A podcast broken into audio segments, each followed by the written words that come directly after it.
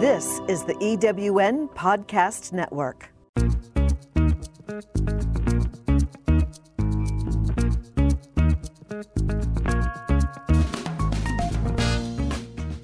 Welcome to Late Boomers, our podcast guide to creating your third act with style, power, and impact. Hi, I'm Kathy Worthington.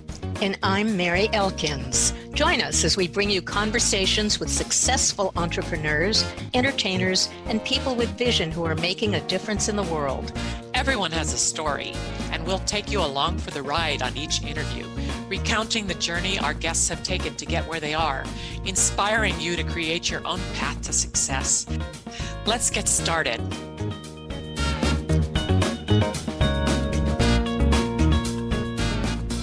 Hello, I'm Kathy Worthington. Welcome to our latest episode of Late Boomers.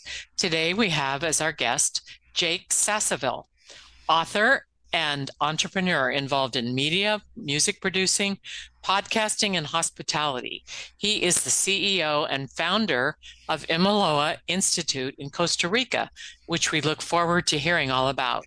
And I'm Mary Elkins. And Jake, at 21, was the youngest late night TV host in the history of ABC. The White House named him one of the most innovative entrepreneurs under 30. Inc. magazine wrote that Jake has more than enough chutzpah to scale any business. And the Huffington Post wrote he's built an impactful career at the intersection of culture and consciousness. Welcome, Jake. We're delighted to have you here. Ladies, it's so good to be here. We were chatting a little bit before the podcast. I was telling you guys that it feels right at home to be talking with you both. So I, I look forward to whatever this conversation brings. Thanks for having me on. Well, thank you. Yeah. You have done so many things in your life. So please tell us about your background and how you found yourself on this multifaceted career path. So it's a good question. I think the path found me to a certain extent. Um, you know, m- much happened in my early life, which kind of set the pace and set the way for uh, what happened in my late teens, early 20s. You know, my brother died of cancer when I was 17 and he was 13. And while that's almost 20 years ago, so, you know, a lot of people are like, well, that's so sad. Well, it was 20 years ago. But what it did, what it did is it, put me on a path. Well, actually, I'll tell you what it did. What it did was it kind of blew open a hole inside of me. One of my agents in Hollywood actually said that most brilliant talents have a, have a goddamn god-sized hole that was blown through them in childhood, and they spend the rest of their career trying to fill it. And I thought that was so relevant. Yeah. And you know, there was something about watching my brother die in my parents' arms, not the actual event that happened, but the lack of ability, unfortunately, for my parents to be there for me as a kid, going through that as his brother, that just kind of put me on this path of, you know, trying to fill that void, trying to deal with that. And the way that I did that in my 20s is I thought, well, gee, if I could be successful, maybe that would make everything better. And of course, success after success, failure after failure, you know, because there were high highs and low lows throughout my 20s I, I started to recognize that I was going to have to deal with life and not just try to work hard, be successful, work hard, be successful in order to deal with what happened to me as, as a kid and, and seeing this, you know, unfold with my brother. So I think that when people ask Kathy about my multifaceted career, I don't pay homage to it. It's been interesting. I have really enjoyed it. I'm happy to gush about stories and talk about what I've learned and and what it's taught me and all of this. But I don't necessarily wear it as a badge of honor because I'm not really trying to hustle like that anymore. I'm really trying to learn from you know living life on life's terms these days and sharing that as much as I can with people because that's the that is the biggest thing that's changed my life is learning to live life on life's terms anyways, I've kind of unpacked a lot for an introductory question, but I, mm-hmm. I you know, you kind of you went there, so so I did yeah. too. Yeah, yeah. Well, good. talking about your career, um, can you tell us a little bit about your TV career and your foray into music producing? And also, I noticed that you studied magic as a kid, and I'm wondering yes. if that that helped you in that career. Well, I'll tell you, magic helped with sales. I really enjoy sales. I don't think of it as a dirty, nasty word. I'm really good at it. I train people to sell based on attraction, not promotion. And my early career in sales, I mean, I was able to sell ice to Eskimos. I was insane. Uh, I could literally have a 45 minute conversation with somebody and close six figure deals from a TV show. And I think magic really set the set that up. Learning to be a magician. Um, so early, I was like 13 when I sought a mentor. I was like, I don't want to learn from books. I want someone to teach me. And I learned early on about the power of mentorship. And so I would learn to do these the magic, and basically all magic is is you look over here, well, I do something over here, and then I the ideal outcome is that something magical happens uh, uh on the way or as a result. That's kind of what sales and business is. It's like got to figure out something over here. Well, something happens over here. Let's hope it happens, and boom, the result is a business or an experience or a TV show. Something magical happens on the path to creating something, and so that's kind of what magic did for me early on. It was also an escape. You know, my brother was sick throughout my teenage years, so magic was also an escape. The TV thing, you know, look, I'll be really honest with y'all. I uh, had a local TV show in Maine when I was 15, 16. It was right along the time of magic. Mm-hmm. Started a TV show, and here, here's what it did. I started a TV show because I thought, well, well, that would be fun. And then I booked this uh, author who I was reading as part of like my sophomore English class. His name was Mark Mathabane, and his book was called Kaffir Boy, about a young man's escape from apartheid in South Africa. Ooh. And I thought, well, he'd be a good guest, but who who the hell's going to come to Maine to be a guest on my little local TV show? Well, I got him. I got him to come to Maine. He spoke at the local college. Stephen King paid his fees, the author Stephen King. I mean, as a kid, I was brokering these deals uh-huh. just because, you know, it was interesting to me. It was business, it was entertainment. And what happened is at the end of that interview, I interviewed him in person in our little local podunk TV studio. And this guy, you know, had an Armani suit on. He was, you know, a refined guy. He had just done the Oprah show, the Oprah Winfrey show, and he came to my little local access TV show.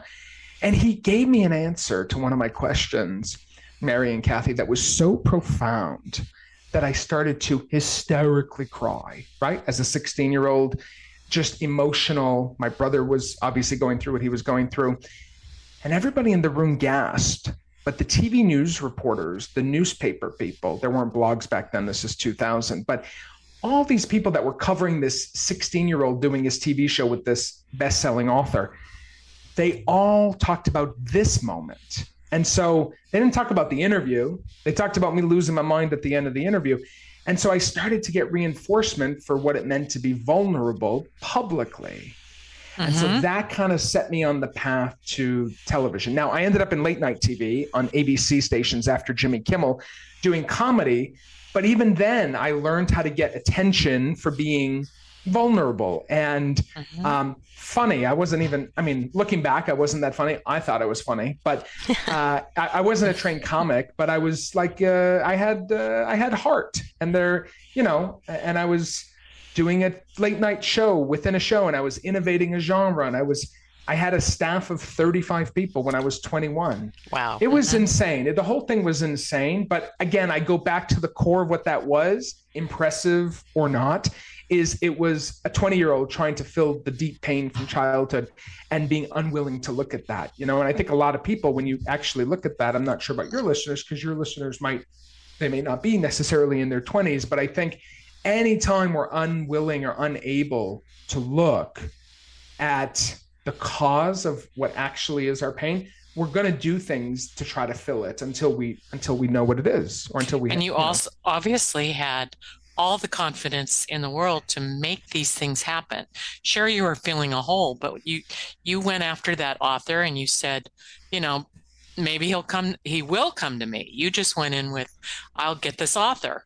So that is confidence that came to you from somewhere else. You just I don't know where that, that came already. from, Kathy. I don't know where that came from because my dad was a therapist, like a social worker, and my mother was a substitute teacher. Bless them both but they this is not this was very uncommon this was not like i was like in an entertainment family or even in an aspiring entertainment family I, I just I don't know where that came from, and a lot of people ask me where did that come from? How do I develop that in my own kids? I can't tell you. I don't know. I mean, it, yeah, it, there was something. It was something deep within. I think I'm still trying to to figure that out. But thank God I had it, you know, because it pushed me uh-huh. through a lot of the difficult times. It, it's not been easy, as you can imagine, doing a TV show at 21 in New York City while in college. I dropped out of college when the show launched, actually it wasn't it wasn't particularly an easy path. It was interesting. It got me a lot of attention but it wasn't easy. Mm-hmm.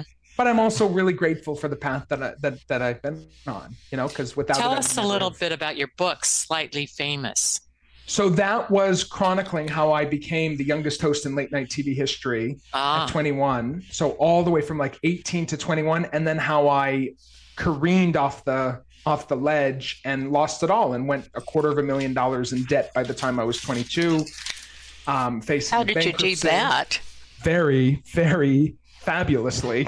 very, very yeah. fabulous. Yeah, I mean, look, I had the Midas touch until I didn't, right? And a lot of people have put their faith in a 21 year old. And honestly, I'm 36 now, and I would never put my faith. The faith that was put in me by these people that were double and triple my age, I would never have done. I mean, you're trusting uh-huh. someone for your paycheck that that whose frontal cortex is not fully formed you know like exactly and just because i was able to do these million dollar deals with p&g and ford and red bull i was able to until i wasn't and i didn't really have a backup plan nor did i have the life experience nor people around me that could actually like create a net in case you know whatever it is so um yeah, it was a bit. It was a bit of a ride. It was a bit of a ride, uh, and I was able to do it until I wasn't. And then what I basically did, Mary, is I repeated these patterns throughout my twenties: work hard, become successful, fail, work hard again, become successful, fail again. And I did that until life finally flattened me out when I was 27, mm-hmm. and I had to really look at what was actually in the closet, the demons that were in the closet. Well, tell us more about your book. Slightly Famous. Mm-hmm. So yeah, so it basically talked about it. It's a loosely based memoir, and it talks about how I went from, um, you know, no agent in Hollywood would give me a TV deal, to how I pre-sold a million dollars worth of advertising, which was a lot of money back in 06 for a 20 year old. Mm-hmm. So I basically yeah. convinced these huge companies, Overstock.com, Ford, Red Bull, um, Ford gave me a car and a quarter of a million dollars, and I didn't even have a TV show on the air at that point. I mean, mm-hmm. bananas. I, I, saying the stories now, it, it seems it seems crazy, but I used that to leverage momentum to get the press to write about how I was the youngest host in late night TV before I was the youngest host in late night TV. And then I went and bought airtime after Jimmy Kimmel in all the major markets and 50, 60 million homes. And so the press had already written about it. Disney was giving me cease and desists to stop talking like that because, you know, I had basically bought my way on the air, but it had been legitimized by the press and with the sponsors that were supporting the show. I mean, it was insanity. So the book kind of talks about all those stories. And uh, and then what happened when I kind of went into the abyss and lost it all and sleeping on a beanbag for 13 months and not really sure my next move and then starting again, which uh-huh. I started another show after that. Well, um, talking but, about that, the abyss, you've experienced yeah. a ton of emotional and professional challenges. I mean, yeah. sounds like enough to cover two lifetimes. So, how did you manage to overcome them, and how did they change you? Mm. So, I thought I was overcoming them but I really didn't overcome anything until I went through it. And that's what happened when I was 27. I call it my divine quarter, mm. where literally my house gets washed away in Hurricane Sandy, October 29, 2012. In November, my show gets canceled on ABC Family. In December, um, my development deal on NBC gets canceled. I have no money. I have nowhere to go. And I end up needing to take a $31 Megabus ticket back to grandma's basement in Lewiston, Maine. And this is when I talk about being flattened at 27, that's that's what I'm talking about. So I kept going until I could no longer. and until I really had to face the music. And the music was I had to get myself in a 12 step program. Mm. You know, I had to start being still. My phone stopped ringing. Actually, my phone was disconnected because I had no money. Um, and I had to live in, in a basement in Maine, which was the biggest Thank fear God of my for life. her because, you know, somebody was willing to do that for you and you weren't out on the street. So thank had, God, because I had, had fried all my relationships, base. Kathy. I had yeah. fried all my friendships. Um, and like, eh, you know, because I was living with my best friend and she was like, I can't keep, you know, we're all in our 20s. We're all struggling in our 20s. I can't keep putting food in the fridge for you. I was like, well, I don't know. And I told grandma, I said, Grandma, I'm just going to be there for a month. And she was just so excited. She's like, Come on up, baby. And I was there for two years. I was there for two years. And she never once complained. She provided food, a warm place, fairly warm. The basement was actually unfinished, I'll be honest with you. Uh-huh. But that's where I also started my podcast. So I had, you know, started and failed at five businesses in that basement. And the sixth one, a podcast, which is why I love podcasts, worked and it worked big. Like within the first month, I had a hundred thousand downloads. Mm-hmm. And within three months, I was making 10 grand a month on my podcast. And grandma didn't even have internet, you guys. So I had to go record the damn thing at a Dunkin' Donuts parking What lot. was it called? The Jake Sasseville Show. The oh, Jake good. Sasseville Show. Right yeah. to the point. Yeah. I, I want to jump right into your work at Imiloa Institute. Sure. And tell our listeners about Imiloa, your mission there, and why you chose Costa Rica. So, Imiloa is an intercontinental institute for the education and advancement of human beings. I really have come to believe that our greatest pain in our life can become our purpose if we listen to the whisper. And Imiloa is the culmination of my greatest pain, not feeling like I had a real home my whole life and not feeling at home when I was there. And Imiloa is, I guess, people might consider it a retreat center. We call it an institute because we're all getting an education the same way our guests and participants are.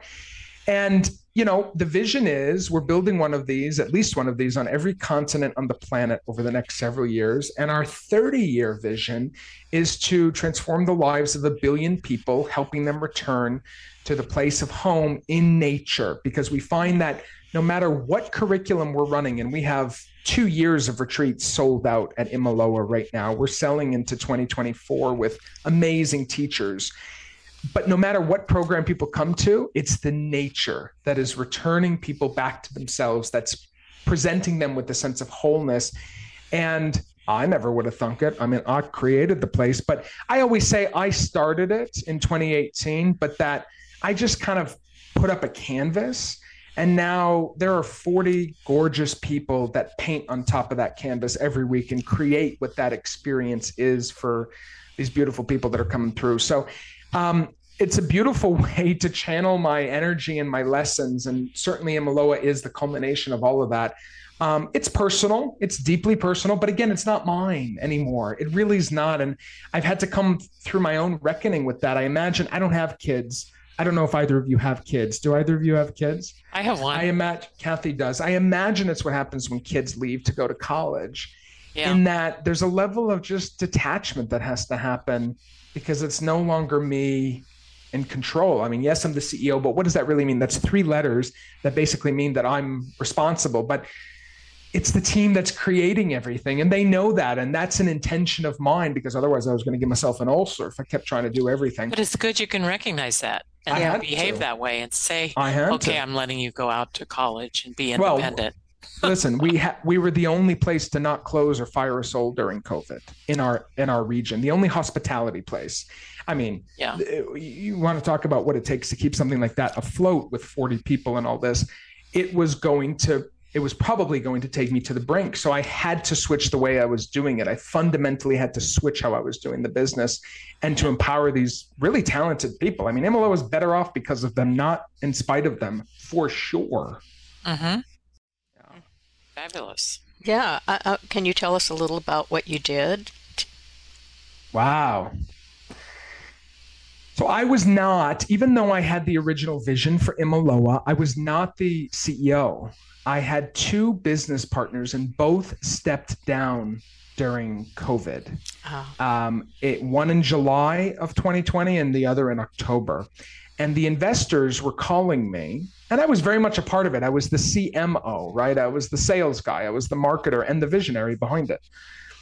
And the investor said, You need to step in as CEO. I said, I'm a college dropout. What are you talking about? I did not step in as CEO to this place. And by the way, I didn't know it at the time, but we were just the plane was in free for all. We were going, I mean, it was a, it was COVID, right? So it's like in in the tourism business yeah. with borders that were closed. And two of my partners left the business. It's like, huh? So I just I made a choice and I said, I actually, you know what it was, Mary? I saw an opportunity and I guess that obsessive entrepreneurs to be able to see moments like this. It was just a moment. It wasn't like I saw the whole thing clearly laid out. But what I saw is I saw, well, shit. If I can do this, if I can step in and le- turn this thing around based on what the rest of the world is going through, the whole COVID experience, I said Imiloa will be better off and be booked forever in the future because the world is now asking some of life's biggest questions. People are seeking what better than a retreat center in a gorgeous location. So I said, okay. And plus, I'll tell you what really got me to get myself in gear is my team. Uh, you know, you meet people and everyone's like, their team is the heart and soul and blah, blah, blah. But when you meet Costa Ricans, if you've not been here, they're some of the kindest people on the planet. Their national motto, the way they say hello and goodbye, is pura vida, which means pure life. That's how Ooh, they greet you. That. And that's how they say goodbye to you. These people are some of the most heart centered pros that I've met. And I was just like, I'm stuck in a jungle. I can't get on a plane. My two business partners have stepped out of the business. But yet I have these 30 people looking at me every day to come up with something. So why don't I just come up with something? And that's been the story of my life, right? I mean, I've always had to fend. I've always had to figure it out. Um, granted, grandma was a was a miracle when she provided me her basement, grandma's basement. But for the most part, like I've had to look out for my. And so I said, well, I'm going to look out for myself and these people, and I'm going to see what we can do. And we turned it around. I sold, you know, I think I sold something like 60 contracts in a year if you can imagine 60 week long contracts, which are $50,000 contracts, by the way. This is nothing to sneeze at. And I did that all with my assistant. Um, and then I started to build a sales team so that I didn't have to do it and stepped in as CEO. And then, you know, the whole team is new. A lot of people no longer matched with the vision and where we're at. We had four original people from the original Imiloa mm-hmm. from five years ago. Mm-hmm. So there was a lot. There was introducing systems and processes and coaching and creating a culture of feedback where we could talk honestly with each other and not put it under the rug, which had been done in the previous leadership a lot. So there was a lot that I had to do, and I've taken steps to do it, and I'm pretty proud of where the team is at now. Well, let's talk about that. I mean, you've you've talked in your podcasts and some of your writings about results-based businesses and actions-based businesses. Yeah. Tell us what you mean. So this was the single largest. I like that you did your research, Mary Elkins. Mary Elkins did her research. She did. so, okay, the single largest transformation that I went through was in my 12 step program mm-hmm. when it was nearly beaten into me, thanks to my sponsor, that I have gotten myself in this predicament, which were many predicaments, as you can now surmise, based on living for results, taking action to drive results.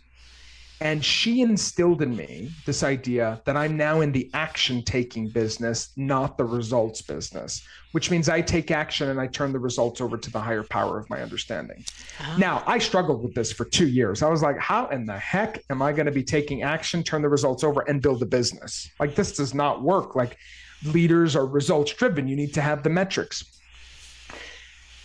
But it was described to me like a dog that puts its face out the window at 60 miles an hour. And the dog is out the window at 60 miles an hour for the thrill of being out the window at 60 miles an hour. It doesn't matter that bugs are getting in his eyes. He is enjoying it for the thrill. So for me, I take action just for the thrill of taking action. not to drive a particular result. And I got to tell you, I wouldn't necessarily believe it had I not been living it, but it started, it got me out that basement. My podcast, just from taking action, not really caring much for the results. I tracked the results, just like I track my money, like money comes in, money goes out. It's one thing I got from my 12 step program, but I don't obsess over it. Whereas everything before in my life, I had been doing intentionally or unintentionally to drive results. And that had led me to deep despair, literally at the bottom in a basement. So I decided to try on a new pair of shoes and see how they see how they went. and it turns out she might have been right. Like they turned out to be sandals. Yeah. What's that? They turned out to be sandals. Those they shoes. turned out to be sandals. yeah. Kathy Washington. For sure. And you described your leadership style as being from a spirit of service and a posture of learning. Yeah. So is this the same as results and actions based or is it different?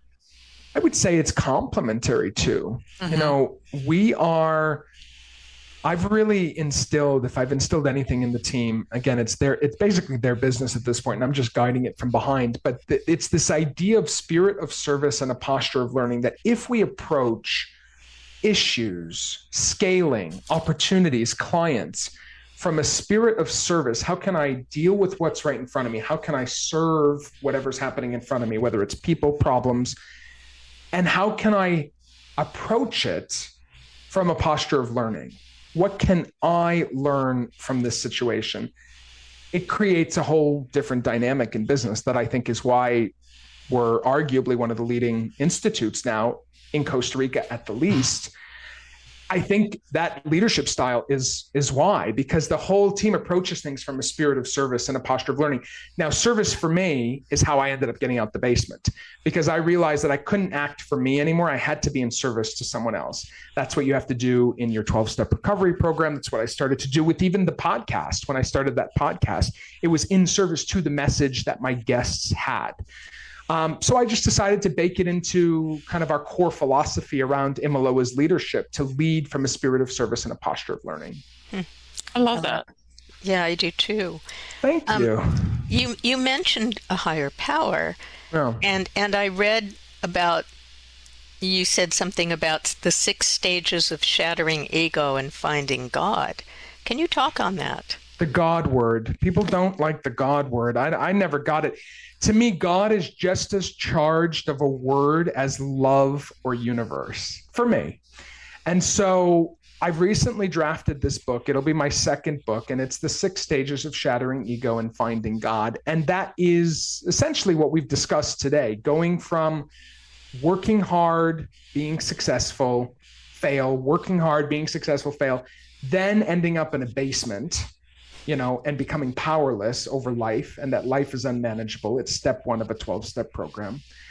Recognizing that I admit my powerlessness, not because I'm powerless, but so that I may be empowered by higher power, creator, God, universe, whatever. Show me what you want me to be. Now, this might sound woo woo, but you know, we're building a big business and it's connected to um, our our individual private relationships with source higher power prayer meditation spirituality religion. It's a very catholic country here in costa rica. So um empowered to you know i admit my powerlessness so that i can get myself out the way. Stage five is i'm powerful and one with god but there's still a distinction there between you and God. And then stage six, as I explore in the book, is that I am God. Now, this will probably piss some people off. I'm not suggesting that I'm God and I'm not some crazy spiritual teacher. However, I think there is value in recognizing that we are powerful co creators um, call that God or co-creator, but I, and I think so much of my life I handed over that personal power and personal responsibility, so that I didn't have to shine too bright or fail too big, and so that's what the book will explore is how to have that fine line and be present with what is and who it is you are and what you offer to the world. Hmm.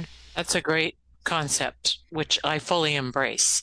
I really love that. Thank you, Kathy. And um, you have also said that if you believe that you believe if we listen to our greatest pain in life, it can be transformed into purpose. So, what do we have to do to achieve that? what do you advice do you give? Well, life, I don't give advice, but I'll tell you, for me, life is always speaking to us. Mm-hmm. We may have resistance on what it's saying, but our lives are all, I believe, are always speaking to us. And oftentimes, these things, insights, ideas, what to do next, they come in as a whisper. And if we don't listen, maybe it continues on as a shout, and eventually down the line, it's a catastrophe. But it started as a whisper. I really believe that. So for me, what I practice doing now and have since the days of grandma's basement, which were just seven years ago, by the way. So it's not so far in, in behind. Wow. Um, I got to remind myself of that too, do a mental check. Is part of creating Imiloa, one could say it's part of my purpose on earth. It certainly feels like it to create a safe space for people to transform their lives. That feels mm-hmm. very resonant with me. That was that that was from my greatest pain in my life. Mm-hmm. And in order to bridge that gap, I had to stop doing what I thought was right in my professional, even personal, but professional life, and just listen to the whisper. I had to listen to the whisper of what life was causing me to become. It wasn't to continue being a talk show host or you know in New York or LA doing the TV thing. I had to listen deeper and I had to be even more still and this slowly made itself known. And how do I know that it was meant to be? Because it happened. That's the funny thing about life is how do I know I'm in the right place? Because I'm here. Here I am. Uh-huh. And so there's a there's also an, there's also a surrender there that I think is important when people are creating yeah. so wanting. do you feel that's where Imiloa came out of is your surrender and it kind of came to you the idea for the institute well, without a doubt, but it didn't come to me in some dream. I know some people have dreams or they have fantasies or mm-hmm. delusions mm-hmm. or whatever it is. I, you know, I had gone from the basement. I was making a little bit of money and I applied for this house that I should never have gotten approved for in Maui. So I literally go from grandma's basement to Oprah's neighbor. Oprah was literally my neighbor in Kula, Hawaii. And so that was like a shock seeing Oprah and Gayle that first day on their little doom buggy thing. I was like, what just happened? I was in grandma's basement in like yeah. Maine. Yeah. And being at that house, I had an Airbnb in the backyard that paid for the whole thing. Right. This was back in 2015. Very so grateful. Good. So grateful. So I had all these free rooms, meaning I had like four bedrooms upstairs. So I just started inviting people to Maui. You know, I didn't charge anybody. I just provided a nice place to stay. It was lovely to have people around. I started, you know, I was looking after myself. And what I recognized, Kathy, is people, human beings, want to feel at home in their transformation. And that's how I created Imiloa. But it was through taking the action of just moving to Maui, taking the next right action, not really always sure where the path was going to lead, no clue if the Airbnb was going to work. And life just continued showing up and I just continued listening. And that's eventually how it all evolved. You just stayed so open to every possibility. Try to. Which most human beings cannot do. It's very hard because at the same time, you also need to focus. So to me, that's the ultimate paradox is how do you stay open to the whisper, but also make decisions, take action, right? Because if you just are open to everything, you're like a hippie on a beach. Bless uh-huh. the hippies on beaches and if you're trying to if you're trying to take so much action and control the outcome then you're like me in new york where i'm just constantly hustling. It's this paradox and i couldn't tell you how i do it other than the stories and the anecdotes because i think mm-hmm. this is personal for each person. But there's something in that give and take that um you know there's something in it you know? And and and you know, people who try to teach that, I'm not sure you can teach that. I think that this is lived experience. You got to seek out mentors and get in 12 step programs and get dirty and say hi to grandma in her basement and all of mm-hmm. this. You know, it's, um, it's not something that you can teach in a book, but I'm so grateful for podcasts like yours and women like you, where we can have these dialogues so that people mm-hmm. who are listening, whatever stage they're at in life, that they, you know, whatever's meant to resonate will. And most importantly, that they can know that they're not alone. When I was in that basement, I clung to podcasts before I ever started mine. I was listening, I was doing winter marches because I had nothing else to do. I had nothing to do. I was going to like bird sanctuaries up to my uh, knees in in snow in Maine listening to podcasts, listening to what the world was doing because I felt like my world was ending. That's the power of podcasts. And that's why I love people that do them and I love doing my own and, and the whole thing, you know? And yeah. I love hearing that. Um, yeah. And on a different note, a bit, um, I've been reading a ton of travel magazines, and H1 comes out with a front cover that says the future of travel is in wellness travel. Mm-hmm. Uh, why do you think people are looking to that? So I've not I've been on a, a, cruise in my life and I've done some vacations, but not really. I usually travel to see people. So I've never been one to go to a resort, for example, for 10 days or cruises or these these these you know vacations. What I'm seeing at Imiloa is as people get back into travel, they are wanting something that is more nourishing to the soul, to themselves, to their families. I mean, we have couples that come to Imiloa for retreats that have nothing to do with couples or therapy, but you can tell, I talk to them, they're looking for answers in their relationship. They might be at a yoga retreat, but they're looking for answers in their relationship. They ain't going to get that running around on the beach and, you know, whatever it is, Playa Carmen, Playa del Carmen, uh, Mexico, or in Jamaica, unless it's at like a wellness but you know when you when you stop the mind the active mind when you go into meditation classes even if you've never meditated and you're in the jungle at Imiloa and you see a sloth as you're doing a yoga pose or in a meditation your world starts to shift even if you can't see it. Everything is slowing down. Suddenly you can see things clearer. And that's just something that people don't get on regular vacations which is why we're seeing such an uptick in wellness travel. Good question mm-hmm. mary elkins. I like that. Yeah you started your podcast, and you've talked a little bit about this already, the yeah. Jake Sasseville Show, yeah. when you were living with your grandmother, and mm. it grew to 100,000 listeners in a week, but in a month, in a month, in a month, in a month, sorry. And, but you were in recording in a Dunkin' Donuts parking lot. You ever been to Dunkin' Donuts, ladies? I yes. have. Yes. You know what? Even though you you people are West Coast, you know Dunkin' Donuts, right? Yes, right. we have nothing it. more American, working class. So grandma didn't have internet. But and Dunkin' Donuts had, did. Dunkin' Donuts had internet. So I had to go in her 2004 Jetta to Dunkin' Donuts with a big microphone, bigger than the one that I'm talking to you on. I looked ridiculous. I'd be uploading my shows at that same Dunkin' Donuts parking lot, sometimes at two in the morning, because the editor would get me the shows back so late sometimes. And I had to upload it at two because I had a lot of listeners in the UK that would listen on their commute because I attract all this stuff because I'm a little neurotic. It's fine.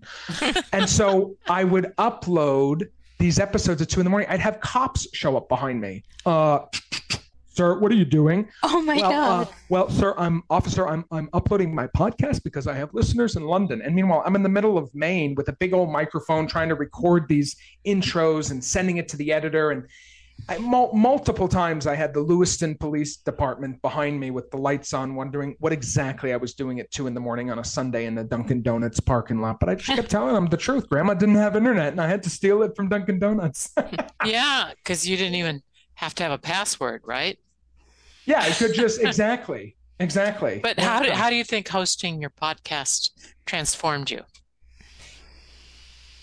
You know, I'll be Did very it? honest with you, Kathy so I did 300 episodes of that show in wow. a very short amount of time. Wow. And I did three episodes a week. So people who were thinking that I was just like phoning it in literally at a Dunkin' Donuts parking lot, I was working. You know, I had to book these things before we had Podmatch or anything like yeah. that. Like it was like, it was a thing. So what I did, I'll tell you what it did for me, actually. That's a great question. The first 30 or so guests on my podcast were people that I had really hurt in my life. Now, I didn't say that on the podcast, but when I was spiraling down, spiraling, spiraling, spiraling, back when Sandy took away my house, Hurricane Sandy took away, you know, washed away my house in New York City.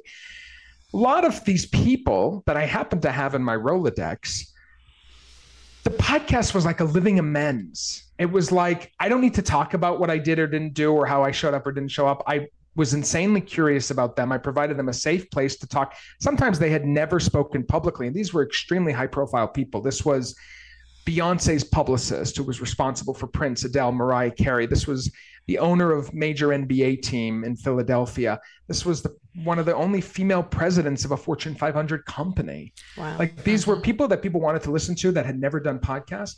But in many ways, that podcast was a living amends. And I never told those people that, but I think they felt it. And as a result, the podcast helped me reestablish relationships with people that I had cared a lot about and that were a big part of my life in my 20s that because I was just so out of control. And that I just really fits with the 12 step program, right? Exactly right. It's exactly yeah, yeah. what they yeah. tell you to do, right? Which I right. didn't think of that when I was doing it, but now in reflection, when you asked me that question, I think that's mm-hmm. really what it was. Mm-hmm. Yeah. yeah. Well, how did you grow it to 100,000 listeners so quickly? So what I did was I'm an attention. I was going to say attention whore. I really should not say that on your show, but I pride myself yeah, on being authentic about how inauthentic I am. Um, so you know, I told you right when I, when I started crying like hysterically, and that's what was written about. Mm-hmm. So I said to myself, people aren't going to write about Jake Sasseville having a podcast. I was only slightly famous, as the book says, right? But they would write about it if something interesting is in the podcast. So what I did was I got these high profile people and people feel really safe talking to me and i never disobey or dis dis um uh, what do you call it when you lose someone's trust i never did that like i was always very straightforward but because people feel so comfortable talking to me, I get these people who had never done interviews. Beyonce's publicist, Zippo, for 25 years. And suddenly she's telling me the inside, not the scoop, but like insider stuff, you know. And so I would cut clips and my me or my the person I was working with eventually when I started making money with the podcast, we would send it to every major blog and media outlet that was digital. And we would write the headline, we would write the story, and we'd say, There's the clip. And these people would pick this up, whether it was the first openly gay NFL athlete or Garrett Madison, who wife died on Mount Everest when he was trekking Everest for the 50th time, and he died at she died at base camp while, while an avalanche went down.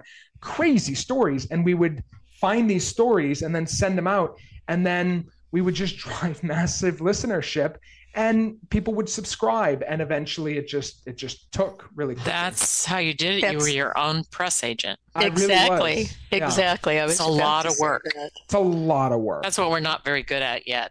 We will. We will, we will be. We're, we're, we're learning. over our 100th episode now so we congratulations. And you have a whole lot of heart and you do the research and that's what these that's what people care about.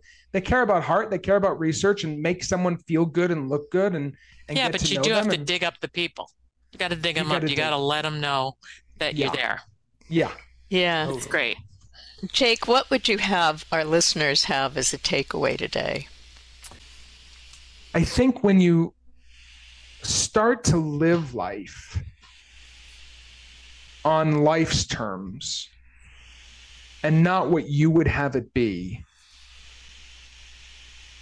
there's more joy there. And at least there is for me.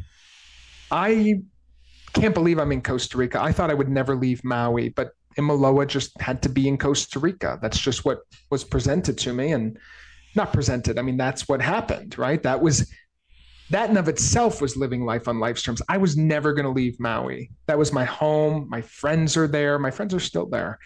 My friends visited me there. It was a magical time in my life.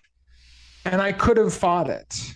I could have said, I don't want to go, I'll do something else. But Imiloa was bigger than that, the vision.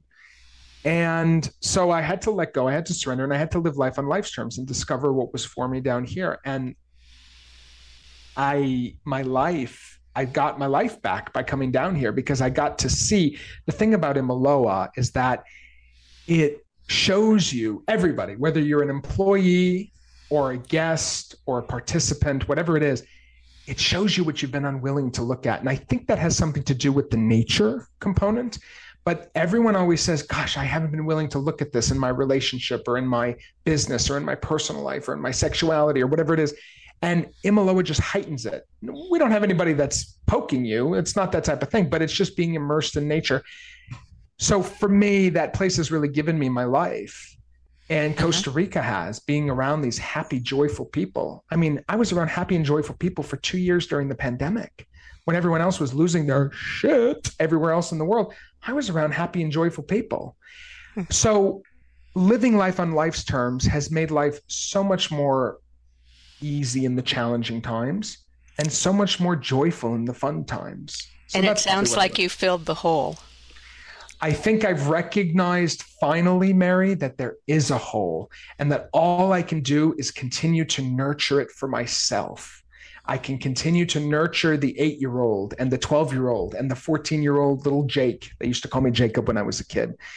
And I'm learning how to do that here in Costa Rica too. I don't know if I've filled it, but I think I can nurture it. And, and, and, you know, I think that's, I think there's something to be said about that. Oh, that sounds wonderful. Thank you so much. Our guest yeah. today on Late Boomers has been Jake Sasseville, entrepreneur, entrepreneur, CEO, and founder of Imiloa Institute, TV personality, young magician, author, music producer, and a man who believes in the intersection of culture and consciousness. You can reach Jake at Jake Sasseville on social media and at imiloainstitute.com. Thank you again, Jake. Thank you, ladies. And we want to let you know that for listening today, Jake is generously offering a $350 reduction in the price of attending any of the signature retreats at Imiloa. So go to his website and put in code Jake. It's and Christmas. thank you so much, Jake. It's Christmas. It's Merry Christmas, Mary yeah. Elkins and Kathy Worthington. Thank yeah. you, ladies. It's really a pleasure to connect with you. Thanks. You too. We want to remind our listeners also to follow us on Instagram at I am Kathy Worthington and at I am Mary Elkins and at Late Boomers. Please subscribe to our podcast on your favorite platform and write to us with your comments or suggestions on lateboomers.biz, B-I-Z. Thanks again so much, Jake. Thank you so much.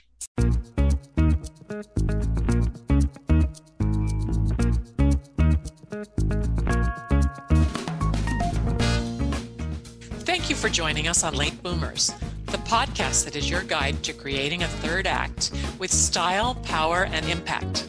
Please visit our website and get in touch with us at lateboomers.biz. If you would like to listen to or download other episodes of Late Boomers, go to ewnpodcastnetwork.com. This podcast is also available on Spotify, Apple Podcast, and most other major podcast sites. We hope you make use of the wisdom you've gained here and that you enjoy a successful third act with your own style, power, and impact.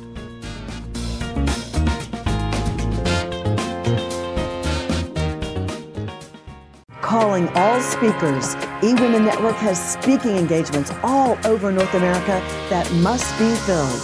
Are you a gifted messenger, author, expert, or successful entrepreneur that can help women entrepreneurs grow their businesses? Our mission is to help 1 million fulfilled women each achieve $1 million in annual revenue. If you're a speaker that can help women prosper, go to eWomenNetwork.com and sign up as a pro member of our Speakers Network. That's eWomenNetwork.com. Have you ever asked yourself this question?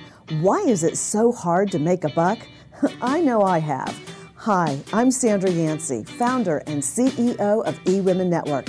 What I have discovered after going from the brink of bankruptcy to running a multi million dollar award winning business is this you can't build a million dollar dream hanging around minimum wage mindsets. My mission is 1 million women entrepreneurs generating $1 million in annual revenue. So here's what I've done I've created the mother of all entrepreneur success programs that you can access online on your time. It's called Monetize Me Now. It's a seven module online course that is 100% my success formula, covering mindset, mission, management, motivation, marketing, and measure. Come on, take my hand and I'll show you the way to learn to earn flowing revenue for your business. Visit monetizemenow.com for details.